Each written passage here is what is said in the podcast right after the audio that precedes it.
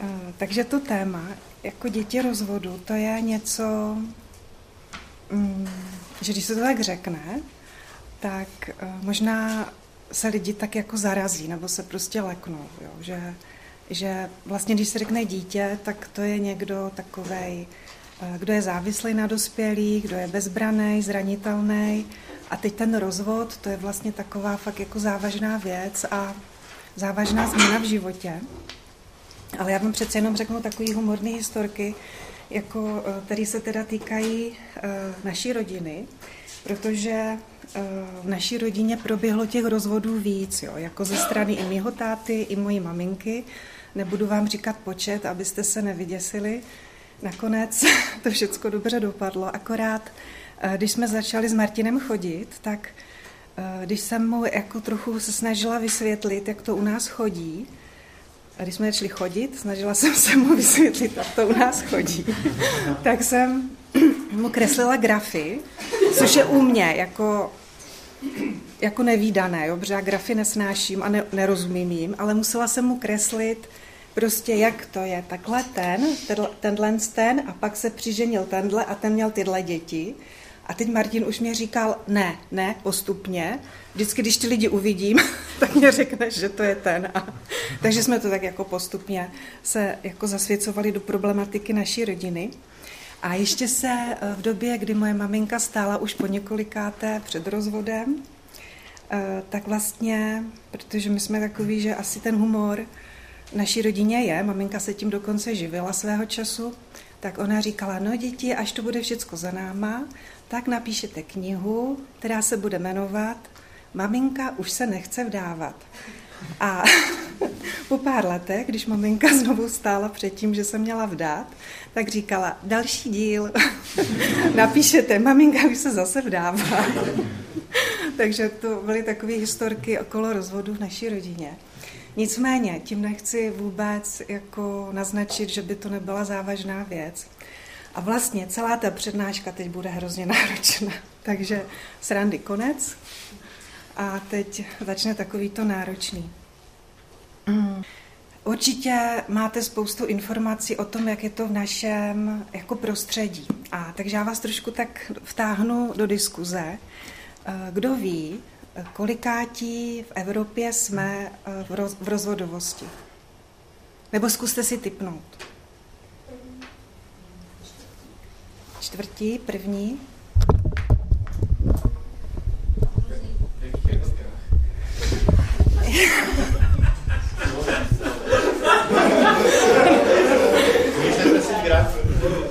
No, jako nebudu to dále jako natahovat, jsme pátí. Jako před náma jsou některé jako severské státy, pak jsme my. A vlastně ty údaje z roku 2015 říkají, že vlastně dvě třetiny manželství u nás končí rozvodem. A když se vezme jakoby na tisíc obyvatel, kolik je za, za rok e, sňatků a kolik rozvodů, tak je 4,1 sňatků a 2,7 jako rozvodu. A to jsou prostě údaje z toho roku 2015. Potom z roku 2016 e, tam byly čísla, jako že se že manželství většinou trvají tak 13 let v průměru a že, že se rozvádí víc než polovina. Prostě víc než polovina končí rozvodem. A v podstatě ty čísla jsou takový jako podobný a i jako v tomhle, v tomhle roce, i když ty nejnovější čísla jsem neviděla. A, a koho se to vlastně dotýká nejvíc, jo? že jedno z těch čísel říkalo, že 57% se tady ty rozvody dotknou dětí, které jsou nedospělí. Takže to znamená, že ten zbytek buď ještě neměli děti, anebo ty děti už byly dospělí a prostě už to prožívali trochu jinak, než když je to dítě v té rodině. Takže v 57 eh, je to vlastně o tom, o čem dneska budeme mluvit, a to jsou ty děti těch rozvodů. Vlastně ti, na který to má největší vliv, nesmírný vliv, a kteří aniž by o to stáli, tak vlastně se toho rozvodu musí účastnit, protože nemají způsob, jak z toho nějakým způsobem zmizet. A my jako eh, lidi, kteří známe ten biblický pohled na, na svět, a vlastně chápeme, jak porušenost hříchu vlastně ovlivnila všechny roviny našeho života, tak vlastně vidíme, jak se to týká i těch mezilidských vztahů a vlastně těch rodinných možná tak nejbolestivěji, jo? protože ty eh, důsledky se netýkají jenom rodičů, dětí, ale i prarodičů. A hm, proč je to tak bolestivý, jo? nebo proč je to tak vlastně závažný? A samozřejmě, ta odpověď je jednoduchá, jo? protože jsou to děti. Jo? Protože eh, dítě není ještě eh, vybavený čelit různým těžkostem, nemá na to prostě ještě vnitřní nástroje ani vnější nástroje, jak se z toho prostě dostat samo. Proto to dítě v tom procesu je hrozně zranitelný. A možná vy sami jste něčím takovým prošli, nebo někdo ve vaší blízkosti eh, čelil takovým situacím, který ať už souvisí s rozvodem, já bych to možná rozšířila i na takové jako rodinný rozvrat, kdy třeba sice ty rodiče spolu na oko zůstávají, ale všichni kolem vědí, nebo všichni v té rodině vědí, že to skutečně nefunguje, jo? že prostě tam vlastně chybí to, co by mělo vytvářet tu fungující a podpůrnou rodinnou síť. A nebo jako myslím si, že se to může týkat i rodin, kdy třeba ten rodič odešel uh, z nějakých důvodů jako jiný, třeba zemřel. Takže vlastně to dítě prožívá podobné věci Samozřejmě mají svoje specifika, ale je to v něčem trochu podobný, když, když odejde ten rodič kvůli úmrtí. A takže proč je to dítě tak strašně zranitelný? Je to proto, že ono ve svém vývoji potřebuje projít a naplnit něco, čemu říkáme vývojový úkoly. A já jsem si oblíbila takový jakoby rozdělení od jednoho křesťanského psychologa, a on říká, že jeden ten úkol je úkol jako vytvořit si vazbu. To znamená, jakoby se tak dobře usadit v citových vazbách, mít tam bezpečí a mít takovou jistotu a stálost těchto vazeb. To je ten první. Druhý úkol je jakoby proti tomu. Znamená to, že, že vlastně to dítě nebo mladý člověk se potřebuje oddělovat od těch vazeb. Ten třetí je, že si potřebuje udělat pořádek v otázkách dobra a zla. A ten čtvrtý je jako přebírat takové zodpovědnosti jako dospívání nebo dospělosti. A já mám za to, že tyhle vývojové úkoly eh, jako musí začít v určitým jakoby období, ale svým způsobem probíhají celé to dětství a dospívání. Ale vždycky trošku jakoby jiným způsobem. A tak já se vrátím k tomu prvnímu, k té vazbě. To je prostě, to vidíte, když to dobře funguje v rodině, když se narodí miminko, že všichni jsou happy a když maminka je taková na to připravená, tak je šťastná. A i když je unavená, tak prostě reaguje hrozně dobře na to dítě. Prostě ho miluje, přijímá, stará se o ně. A v tomhle prostředí jako toho jakoby jednoho roku má, mají se nastartovat tyhle procesy, jo? že tam se to dítě tak jako usídlí v těch pevných citových vazbách a cítí se přijatý, bezpečně, jako rozumí tomu prostředí a vlastně může dobře se vyvíjet i fyzicky, i emocionálně, i mentálně. Prostě takový dítě prospívá. Pokud samozřejmě se nestane něco neobvyklého, jako je nějaký úraz nebo nemoc, jako, jako změjšku. Ale když jsou tyhle ty vnitřní předpoklady splněny, tak to prostě probíhá dobře. A to je, to je ta vazba. Potom eh, v tom druhém roce to dítě se potřebuje oddělit. A to taky třeba pozorujete někdy, jo? že třeba si jste v rodině měli nějakýho synovce, tak zjišťujete, že on jak začíná chodit, tak má ty tendence se vzdalovat jo, od té maminky. A ta maminka ho nechá, pokud je rozumná, protože ona ví, že pokud to není úplně hrozně nebezpečný a dítě neleze už jako pozítce třeba, takže je to pro něho hrozně dobrý, aby jako zjistilo, že může odejít, ale že se může vrátit. Takže ono si jakoby vyzkouší jako to, že se může oddělit a že ono už úplně nesplývá třeba s tou maminkou, protože do té doby ono všecko vnímalo skrze tu maminku ale teď jakoby má tu odvahu se oddělit, ale zase se vrátit. A pořád je tam ta pevná citová vazba, v tom ideálním případě. Prostě ta maminka a později ten táta jsou takový jako stálý objekty v životě toho dítěta, který mu dávají eh, to zázemí a něco pevného, stálého, bezpečného. A zároveň tam probíhá už to oddělování, jo, že to dítě si uvědomuje, jako co já chci, naučí se říkat ne, začne třeba i tak někdy jako vzdorovat, protože si to procvičuje a zjišťuje hranice toho, jako kým je ono a kým jsou ostatní. A vlastně v určitých takových obměnách to pokračuje zase v dětství. Učí se to třeba ve školce, ve škole, potom v pubertě a třeba v rané dospělosti taky. Zjišťuje svoje hranice a odděluje se víc třeba od té rodiny a víc třeba jako se přichyluje k těm spolužákům nebo vrstevníkům, pak se zase už víc odděluje od těch vrstevníků a je to takový prostě, že, že zjišťuje takový jako to, kdo on je a kdo není. A cvičí si tam vůli, že dělá rozhodnutí a učí se nést za ně zodpovědnost. A ono to vlastně prolíná i do té třetí, uh, takové té vývojové úlohy a to je to, že si řeší ty otázky dobra a zla a ono to taky jako souvisí i s těma, jakoby s tím oddělováním, protože ono se učí i, že ve svém životě některé věci se mu prostě daří a některé se mu nedaří, nebo že některé dny v jeho životě jsou dobrý a některé dny jsou horší.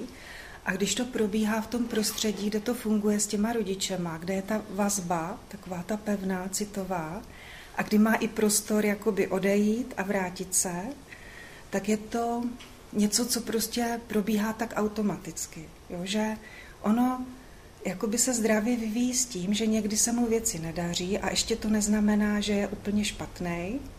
A zároveň, že i třeba maminka nemá vždycky dobrý den a třeba někdy nejedná s ním spravedlivě, ale pořád jako, že se to tak nějak unese v tom světě, že ono ne, není odkázaný na to, že by ten svět měl být takový jako ideální a perfektní. Jo? Že ono chápe, že tam je i dobro, i zlo a že Není to teďka myšleno jakoby negativně, temně, jo, jakoby takový to zlo, ale jako, že prostě jsou v životě i těžší věci a těžší dny, nebo že tatínek třeba někdy má i zlost, jo, a třeba vyčiní nějak tak jako neprávem, ale potom třeba jde a se to dá do pořádku s tím dítětem.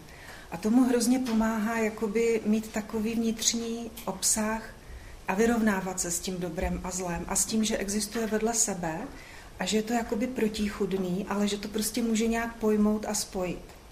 Nevím, jestli jsem to vysvětlila dostatečně, nebo jestli, jestli je to takhle rozumět, jo. ale prostě, že ono nevýrůstá s takovou rozpolceností. Jo. Prostě ono chápe, jako, že někdy jako reaguju i třeba špatně, ale můžu s tím něco dělat a můžu to nějakým způsobem třeba posunout dál. Nebo takhle. Já možná řeknu, jak to vypadá, když to nefunguje. Jo? Že třeba když ta rodina prochází dlouhodobě nějakým napětím, jsou tam konflikty, třeba se schyluje k tomu rozvodu a teď to dítě dobře vidí, že tady fakt i ta maminka a táta, kteří mají spoustu dobrých věcí pro něho, tak najednou nejednají dobře. Jo? Že třeba jsou tam těžké věci, těžké situace, zlý slova, jo, napětí. A teďka se to na něho valí a samozřejmě záleží zase na věku, tak on prostě třeba neví úplně, jak se s tím vyrovnat nebo jak to zpracovat.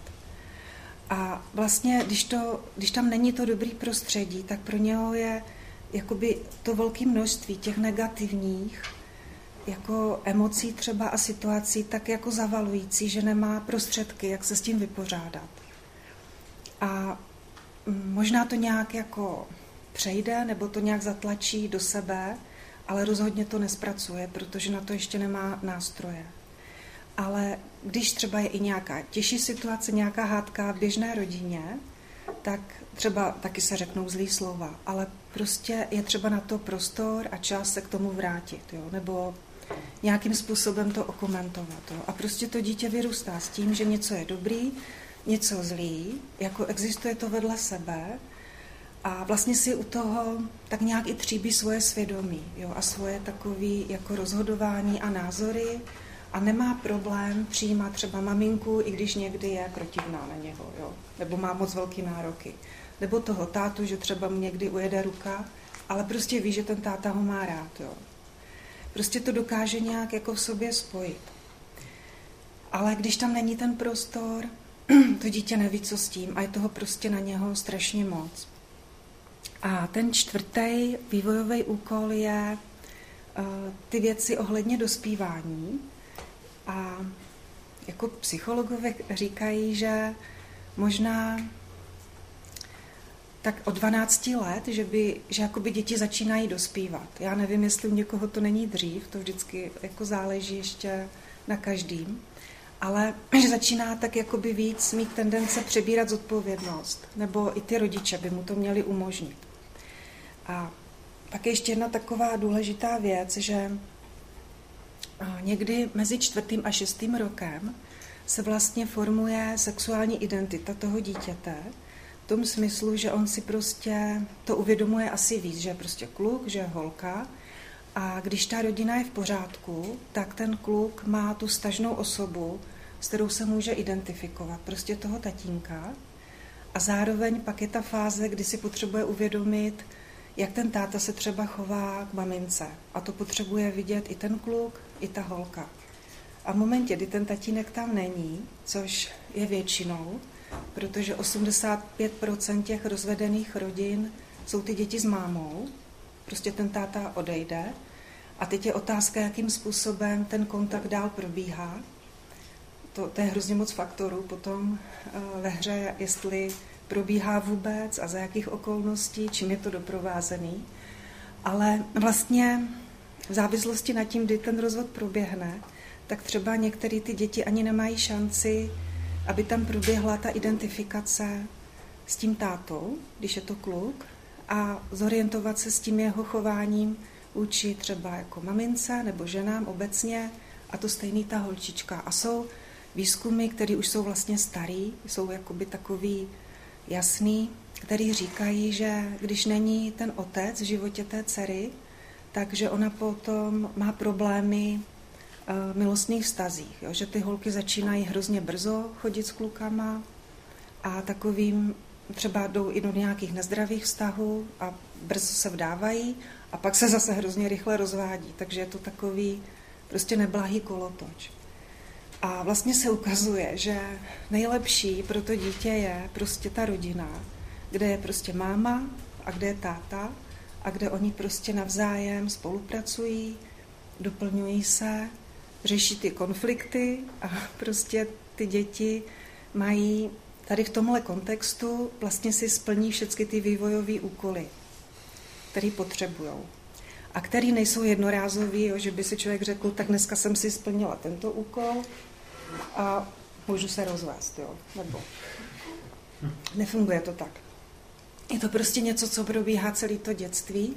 Samozřejmě ta citová vazba je něco, co začíná úplně na začátku, to oddělování je v tom druhém roce.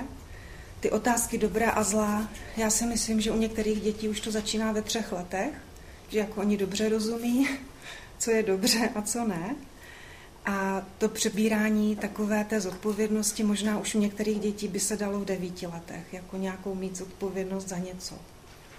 Někdo říká, že až těch dvanácti. A když ty vývojové úkoly to dítě nemůže naplnit ve svém životě, tak eh, se stane taková věc, takový proces, že aby ono prostě nějak přežilo, tak jakoby víme ten nedokončený aspekt z té své osobnosti a někam to jakoby podvědomě zatlačí. Není to tak, že by dítě si řeklo, tak já to teď vytáhnu a, a zatlačím, ale prostě ta psychika funguje tak, že on to teď nějak něčím překryje a nějak se teď přizpůsobí. A prostě vy byste na tom dítěti až tak nepoznali, jako jestli si ho rodiče rozvedli nebo ne. U některých dětí to poznáte, jo, ale u některých dětí ne. Jo, že třeba jsou děti, které jsou agresivní nebo mají nějaké poruchy, prostě chování, jo, nebo mají psychosomatické potíže, ale jsou děti, které vypadají jako, že jsou to hodný, soustředěný, spořádaný děti, akorát oni tu bolest a tu nedokončenost svého nitra prostě někam zatlačili, jenže problém je, že prostě to tam nedorostlo, takže to tam není. A jednou se to projeví a oni tomu vlastně budou muset čelit. A, a chci věřit tomu, že dobrým způsobem. Že to nebude tak, že by zase jakoby šli ve vleku jako té nedokončenosti nebo uh, těch zranění, které se na to nabalí. A to je jakoby jedna věc, jo, že když to dítě nemůže naplnit ty vývojové úkoly, tak proběhne takovýhle proces. Ale pak jsou tam ještě věci, jako jsou různý zranění, třeba, že v té rodině je napětí, nesoulad, zlý slova, zlý jednání, nespravedlivý zacházení. A je tam prostě toho hrozně moc. Takže tady na tuhle jakoby nedokončenost toho nitra ještě přichází jako zraňující věci nebo neodpuštění. I ze strany toho dítěte. A nebo takový vnitřní sliby a přísahy. Protože to dítě cítí bolest a potřebuje se z toho nějak jako dostat, tak udělá vnitřní slib. Já jsem takový udělala a pak mě ho později pán Bůh ukázal a jako dostal mě z něho. Jo, to bylo v situaci, kdy uh, vlastně moje maminka zůstala jako se mnou a s mojí sestrou. A to byl ten jako rozvod, uh, to mě bylo 8 roku. A na jednu stranu ti autoři říkají, že někdy děti cítí úlevu, když se rodiče rozvedou. Já jsem taky cítila úlevu, úlevu protože aspoň byl klid. Jo. Ale zároveň uh, já jsem hrozně rychle jakoby dospěla a viděla jsem prostě tu maminku, jak zápasí a jak se snaží zvládnout tu moji temperamentní starší sestru. A teď já jsem viděla, jak ta moje sestra strašně zlobí. A i když byla starší, tak já jsem najednou vnitřně se stala starší a snažila jsem se nějak jako podpořit tu maminku.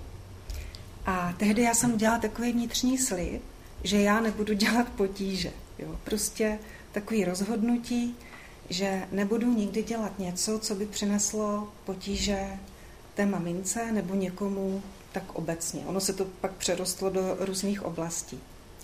A ten slib mě vlastně jakoby pomohl se vyrovnat s tím, co jsem viděla. Ale potom později, když jsem jako poznala prostě Pána Boha a Boží lásku, tak mě Pán Bůh vedl tady do tohoto bodu a ukázal mi, že mě tam chce prostě osvobodit a že já nemusím žít s tím, že nikdy nesmím dělat potíže, že já si dokonce můžu dovolit je někdy udělat. Protože to je normální, všichni děláme někdy potíže. Kdo nikdy nedělal potíže? Možná taky někdo udělal takový slib, nebo takový podobný. A já jsem to říkala, jak řekla kvůli tomu, že jako to může být prostě něco velmi takového, co si možná ani v tu chvíli neuvědomíte, nebo ani později v životě si to neuvědomíte, že jste takový slib udělali, ale zjistíte, že něco ve vašem jednání jako není úplně funkční. Jo? A že vlastně někdy, jako v mém případě, já jsem někdy potřebovala trochu jakoby udělat potíže v určitým slova smyslu.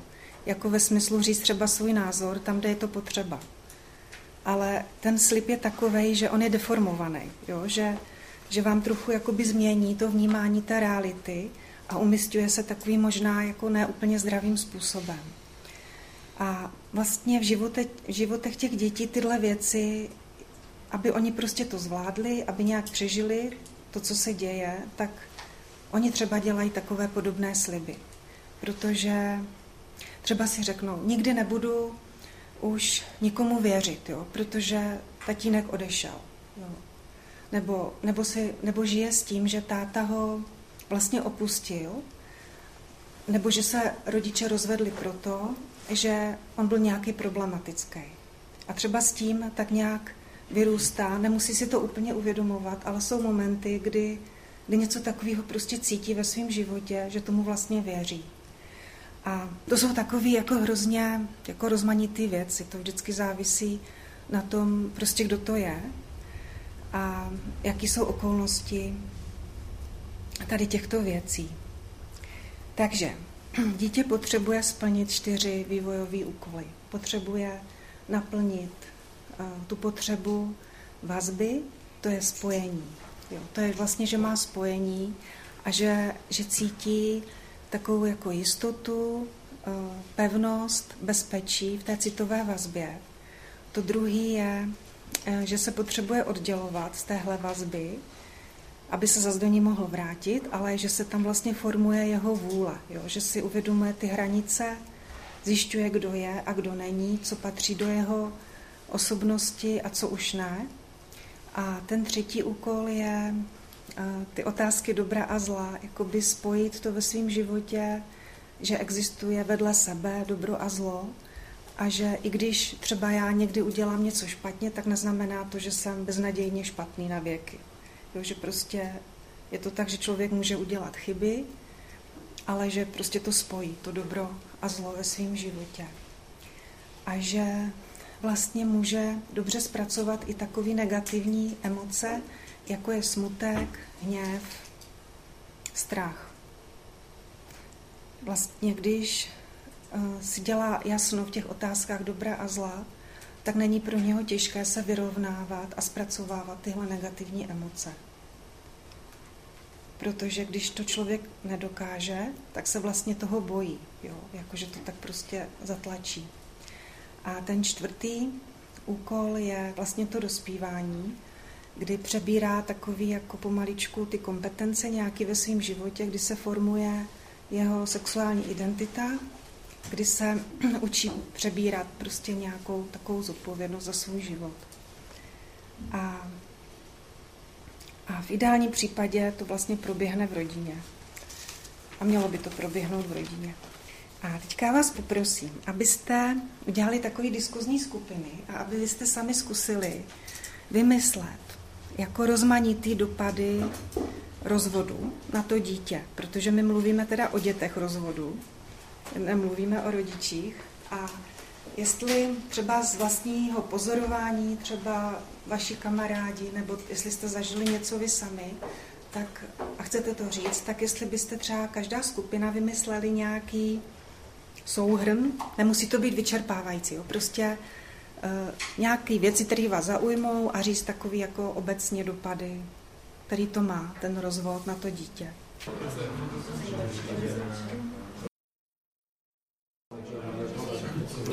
Tak já vás uh, už tak jako přeruším. Já vím, že byste mohli povídat pořád dál a dál, ale to úplně stačí, co jste jako vymysleli. A kdybyste jako chtěli třeba tam odzadu kluci říct, na co přišli, jak sedí Filip, jestli byste chtěli říct třeba nějaký ty příznaky, co myslí, nebo ty dopady toho rozvodu, co, co jste vymysleli.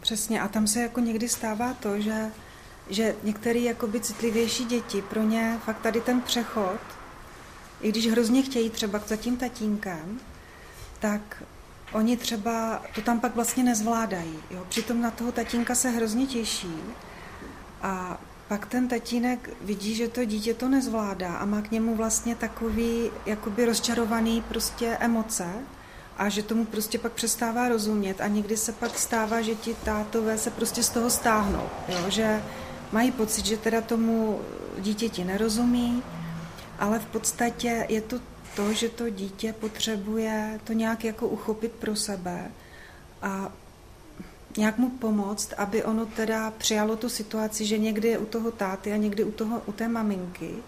Akorát tam někdy dojde k takovým vlastně jakoby zkratům, že ten táta, když neví si rady s tím dítětem, tak prostě z toho vycouvá a vlastně to dítě je opuštěný jakoby znovu, jo? že jednou je to ten rozvod a potom ten táta jakoby si říká, tak já fakt mu nerozumím, já to teda nechám na ty manželce, nebudu mu v tom dělat chaos, jo.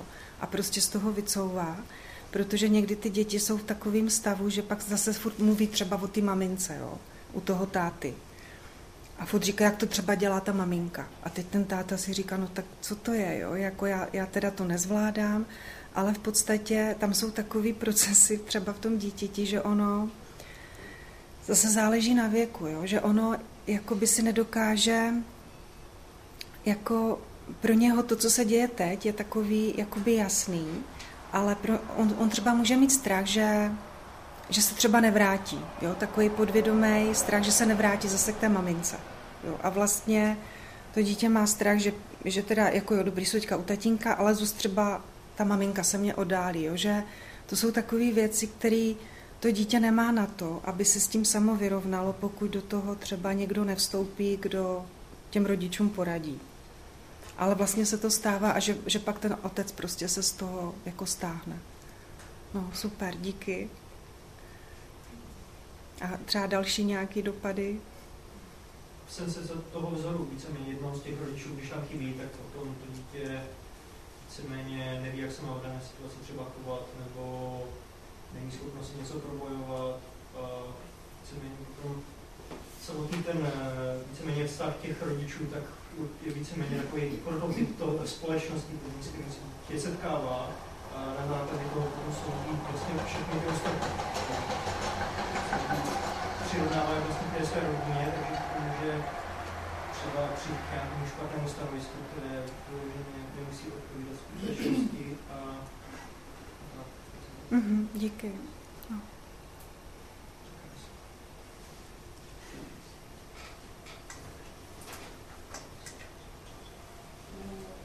stává, nebo většinou se stává, že třeba ty děti musí najednou různě výkony škol.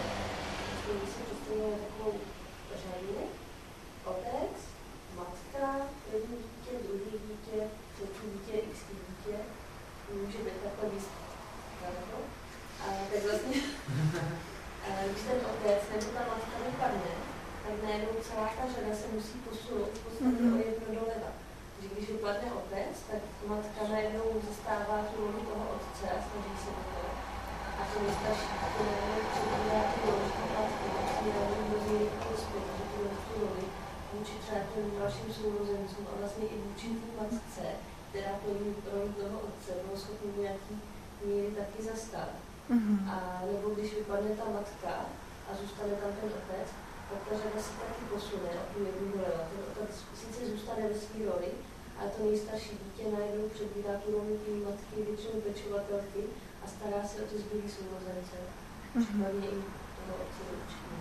Přesně. No, jakože tohle je takový, jako kdyby najednou to dítě muselo jako naraz dospět a převzít ty zodpovědnosti. A ještě se tam někdy stává to, že ten rodič jakoby se začne svěřovat tomu dítěti a on to nemyslí zle, jo. On prostě vlastně potřebuje taky s někým sdílet ty starosti ale vlastně to dítě nemá na to, aby se s tím vyrovnalo, i když je mu třeba 16. Jo. To prostě jsou těžké věci, které uh, jakoby nemůže eh, řešit s tím dítětem, že ten rodič potřebuje čerpat podporu od jiných dospělých, ale často se právě děje to, že začne čerpat podporu třeba od té nejstarší dcery, ta maminka, jo, že to je její kamarádka teď. Ale vlastně jako, jako jsou tam pak takový jakoby psychologické důsledky a emocionální v životě, jako třeba té holky, anebo i toho kluka. Protože oni vypadají dospělé, nebo se chovají i třeba rozvážně nebo zodpovědně, ale nejsou dospělí. Prostě není to tam vevnitř. Díky. No. Ještě máte nějaké dopady? Určitě. Ano, tyhle děti jsou, jsou vlastně, můžou být hodně nejistý, anebo to můžou přehrávat agresivitou. Jo.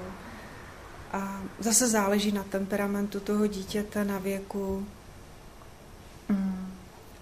No.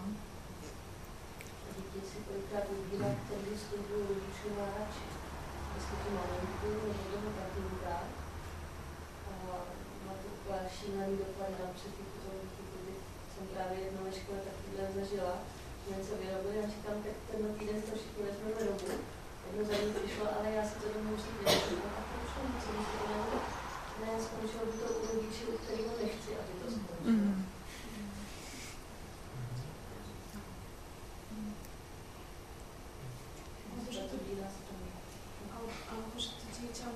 přes ten koncept rodiny. Mm-hmm. Vlastně jako se bude dát založit rodinu, protože, mm-hmm. protože to nefunguje. A myslím, že to vidíme jo, v dnešní společnosti, jo, že lidi si říkají, jako, proč se brát, když se stejně, jako je vysoká pravděpodobnost, že se rozvedem, tak jako to vyřeší prostě jakoby jinak, jo, bez té svatby.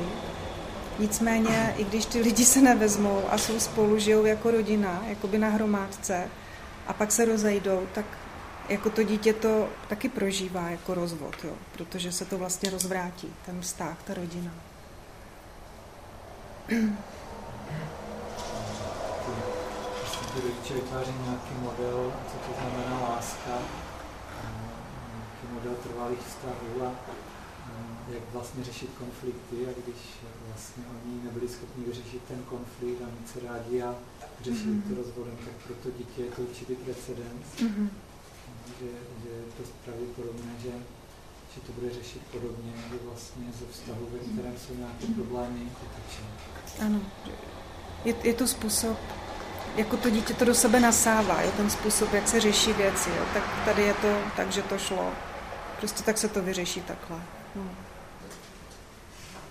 Protože ty dítě třeba, když ty rodiče mají nějaký konfliktní vztah, jako třeba, že jsou už rozvedení nebo nemusí být, že prostě to dítě se může odstnit v takové roli jako prostředník, mm-hmm. kdo je chce jako smířit. Což je taky obrovský břemeno. No. Ale prostě mm-hmm. se nějaké které prostě jako nejde mm-hmm ani nejde dobře splnit. No, no. Chcete ještě něco tady říct někdo?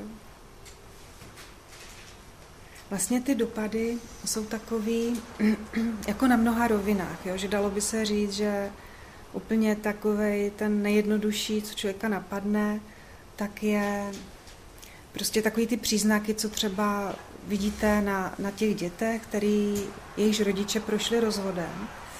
A někdy tam je jako to, že ty děti mají i pocity viny, protože oni si nějak, zvlášť do určitého věku, myslí, že třeba kdybych se líp učil, nebo byl bych hodnější, tak moje rodiče by se nerozvedli. Jo. Ale ono to neřekne.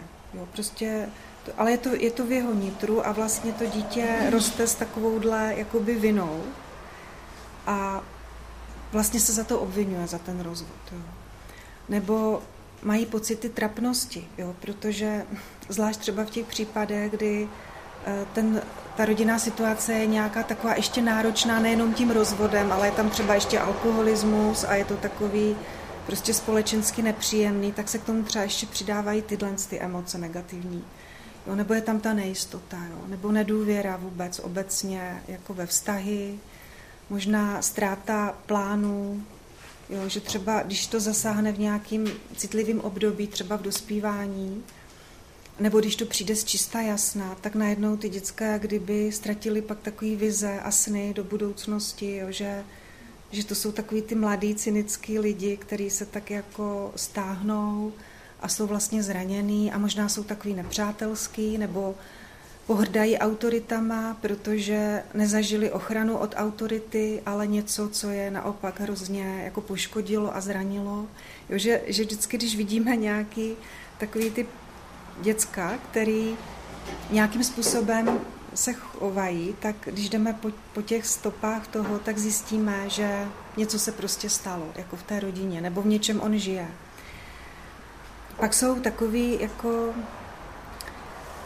ještě věci, které třeba pak ten člověk mladý musí řešit, jako zase i vztahový, že to není jenom tady to, co se týká takových psychologických nebo emocionálních věcí, ale často ty rodiče třeba jeho znovu si někoho najdou a třeba tam už jsou zase nějaký jako další děti a teď oni mají jako třeba z toho předchozího manželství, anebo se pak narodí nějaký nový děti a oni se dostávají do takových situací, jak se prostě vyrovnává tady s tímhle, s těmahle tlakama, jakoby takovýma mezilidskýma, jo? protože najednou máš rodinu, kterou třeba ještě před dvěma rokama neměl a teď se s tím máš prostě nějak vyrovnávat a najít si vztah třeba i k nevlastnímu otci, nebo najednou nějaký další prarodiče, jo, že to vlastně přináší, přináší takový nabalující se chaos tady v těch mezilidských stazích. A když se, a ne vždycky ty děti jakoby mají možnost nějak se s tím prostě vypořádat dobrým způsobem. A pak jsou tam dopady i ekonomické, jo, že dost často právě ty děti zůstávají s tou maminkou a je nějaký jako výzkum, který říká, že vlastně často uh, ta matka přijde tak o třetinu jakoby svých příjmů do, do, dosavadních, jo? Že, že někdy um, jakoby začnou i zápasit prostě ekonomicky ta rodina, protože ten tatínek odejde, on sice platí nějaký přídavky, ale v podstatě ten běžný život je daleko finančně náročnější, než, než třeba jsou ty přídavky. Takže ty dopady jsou takový vlastně prostě náročný, jo, že to není vůbec jednoduchá situace. A z toho dlouhodobého hlediska, jako je nějaký taky zase výzkum, který říká, že v podstatě eh, to je pro to dítě, jak kdyby se jak kdyby procházelo těmi stádií vypořádání se se smrtí milované osoby. Jo? Jakože v určitým slova smyslu, že vlastně musí projít stejnými stádií, jako když ti zemře milovaná osoba, tak to dítě musí projít tou fází, kdy je tam mm, popření, hněv, smlouvání, deprese a přijetí. A to trvá až dva roky. Jo? Že v něčem je to takový i dlouhodobý jako proces, vyrovnává, vyrovnávání se s tou situací toho prostě rozvodu. Protože ono to tak vlastně, i když ten táta třeba někde je, tak on tam třeba pak není už jako fyzicky tak často. Jo. A třeba když založí novou rodinu a nějak se z toho stáhne, tak ono třeba začíná cítit, že tam ani není úplně citově pro něho. Jo, ne protože by ten tatínek to tak třeba zamýšlel, ale možná se taky cítí provinila, jo, nebo neví, jak to prostě všecko skloubit, ty důvody jsou prostě rozmanitý. Tak my jsme tady vlastně načetli takový uh, jakoby neradostné věci.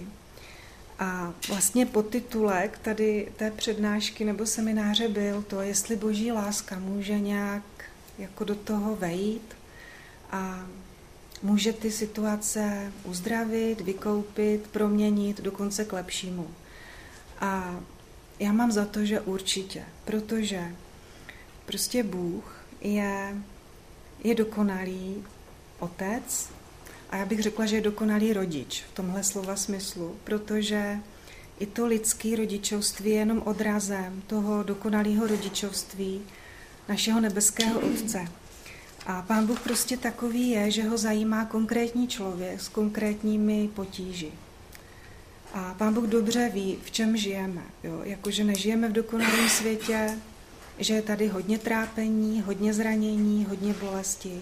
A pán Bůh má všechny nástroje na to, aby to prostě uzdravil, vykoupil a aby dokonce způsobil, aby dorostlo to, co třeba z nějakého důvodu v osobnosti toho dítěte nebo mladého člověka nemohlo dorůst. A můžeme si najít některé eh, jako místa z Bible. Můžeme se podívat do žálmu 68 a já přečtu verš 6 a část verše 7. Takže žálm 68, verš 6 až 7. A tady se píše, otec sirotků, obhájce vdov, je Bůh v obydlí svém svatém. Bůh, jenž osaměle usazuje v domě. A ještě žálm 10.14. Ty však vidíš trápení a hoře, zhlédneš a vše vezmeš do svých rukou. A můžeme si ještě najít Izajáš 61, 3 až 4. Izajáš 61, 1 až 3. 61, 1 až 3. Duch panovníka hospodina je nade mnou. Hospodin mě pomazal k tomu, abych nesl radostnou zvěst pokorným. Poslal mě obvázat rány zkroušených srdcem, vyhlásit zajacům svobodu a vězňům propuštění, vyhlásit léto hospodinovi přízně, den pomsty našeho Boha, potěšit všechny truchlící, pozvednout truchlící na Sionu, dát jim místo popela na hlavu čelenku, olej veselý místo truchlení, závoj chvály místo ducha beznaděje a tak dále. Jakože to jsou takový vlastně až básnický jako vyjádření toho, že prostě pán Bůh vstupuje do těch situací toho trápení člověka a chce to prostě jako posunout dobrým směrem. Chce to vzít a uzdravit, nebo to, co je spoutaný, tak osvobodit. A já bych ještě vám nadiktovala některý jako verše, který třeba můžete si uh, projít doma. Efeským 1.5, Efeským 2.19, Efeským 5.1 a 1. Jan 3, 1 až 2. A tady ty verši všechny mluví o takovým prostě, jako že patříme Bohu, jako jeho děti, jo? nebo že patříme do jeho rodiny. A já si myslím, že právě lidi, kteří třeba prožili eh, ať už rozvod, nebo prostě rozvrat, nebo jako něco, kde oni zakusili to, že jim to chybělo. Vlastně to, co má v té rodině ideálně fungovat, tak možná ještě o to víc potřebují to čerpat přímo jako ze srdce, jako boží lásky a potřebují si to tak vztahovat přímo do svého nitra a uchopit to mm, jako každý den, jako takovou realitu eh, pro svý srdce.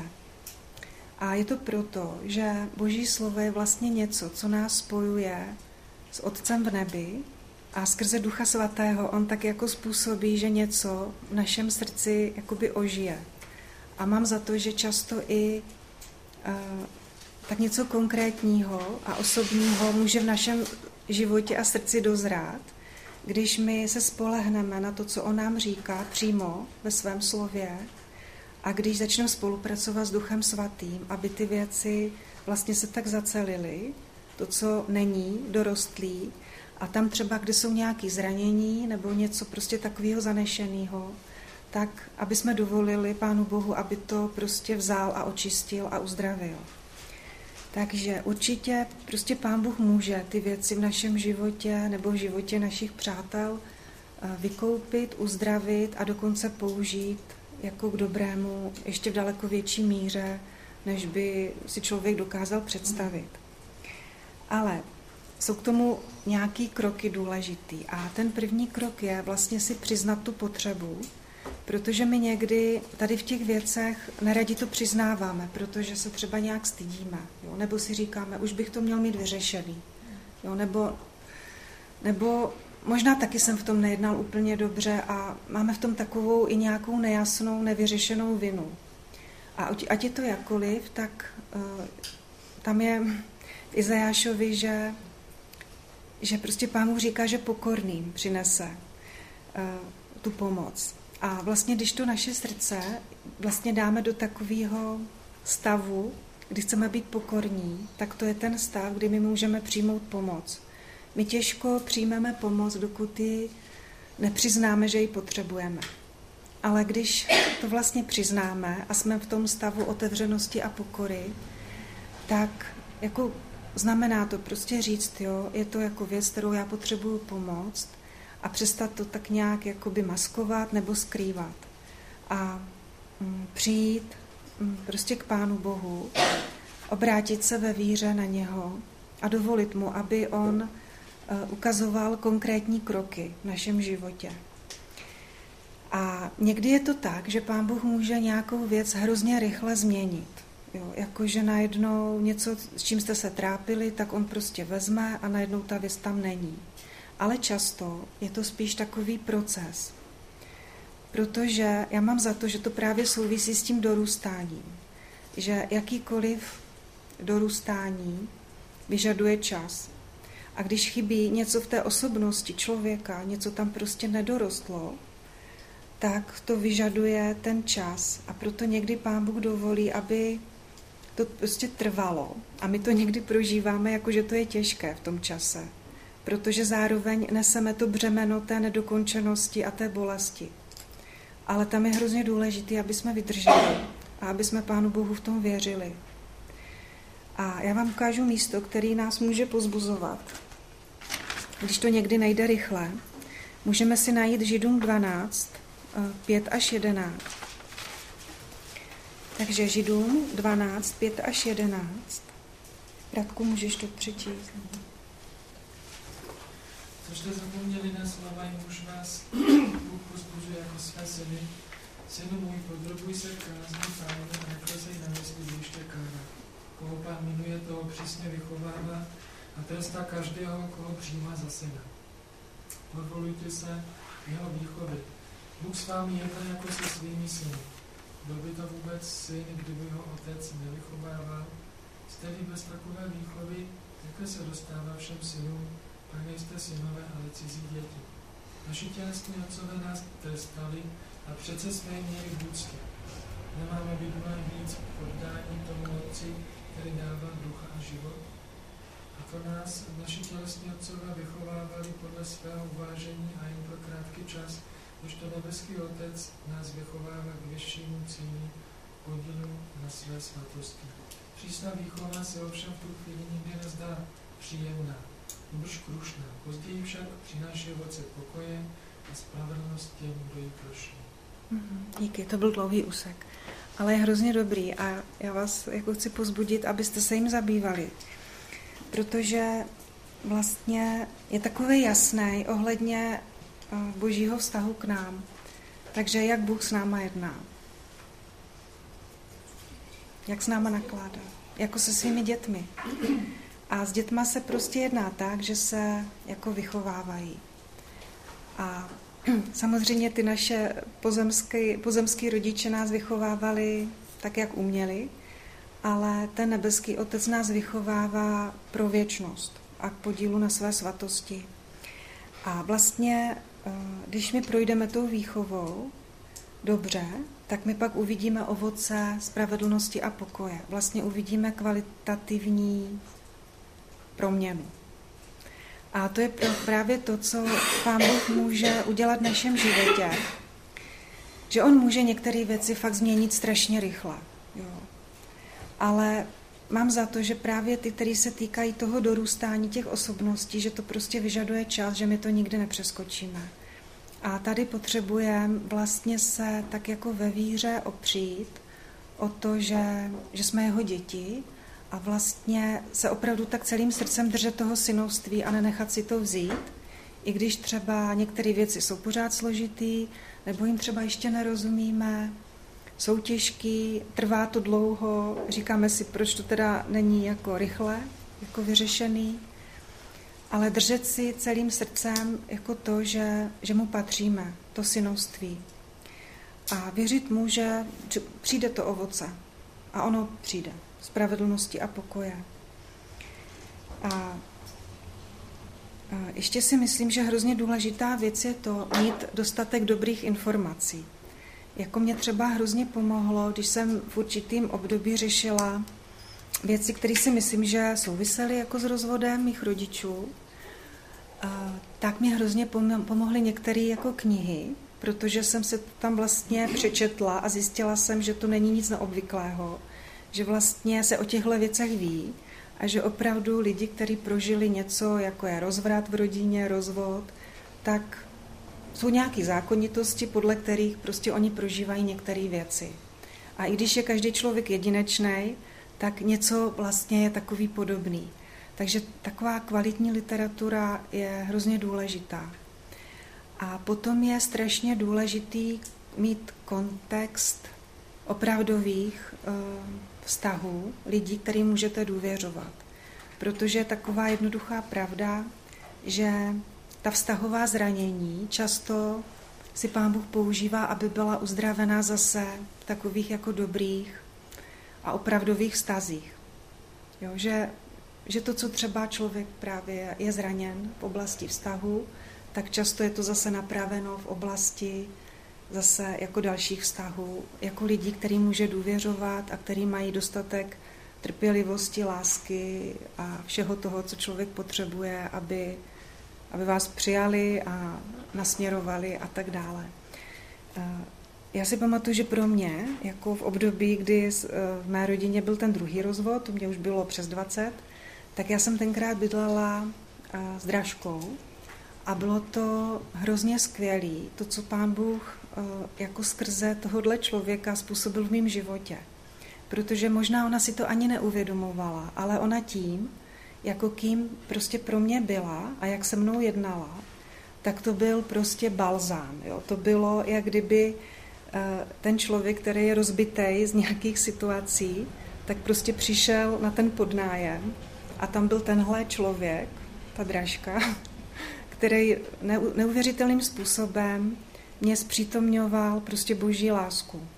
Takže to je další jako tajemství, jak pán Bůh si prostě používá lidi, kteří ho mají rádi a následují ho právě k tomu, aby zahojil i nějaký jako rány a nevyřešené věci, které se třeba týkají právě těchto situací. A takže, jak to jenom tak lehce zhrnout, určitě je důležitý být upřímní a přiznat si, že něco potřebujeme, že něco není v pořádku, že máme nějakou potřebu, pak dovolit Pánu Bohu, aby skrze své slovo, skrze práci Ducha Svatého a skrze skvělý vliv jeho lidí, kteří ho mají rádi a následují ho, mohl dělat takový uzdravující jako věci vnitru toho člověka a držet se celým srdcem toho konceptu a té reality jako našeho synovství a toho, že Pán Bůh nám říká, jako k nám, tak jak jsme, tady každý, že nám říká prostě ano. Jo. To si můžeme najít, teďka přesně nevím, kde, myslím, že v druhém korinským. Jakože on nám prostě říká ano. A že nás staví na pevný základ v našem životě a on to chce dělat nadále. A, takže tady bych asi tak skončila, protože už to na devět. A, takže takhle děti rozvodu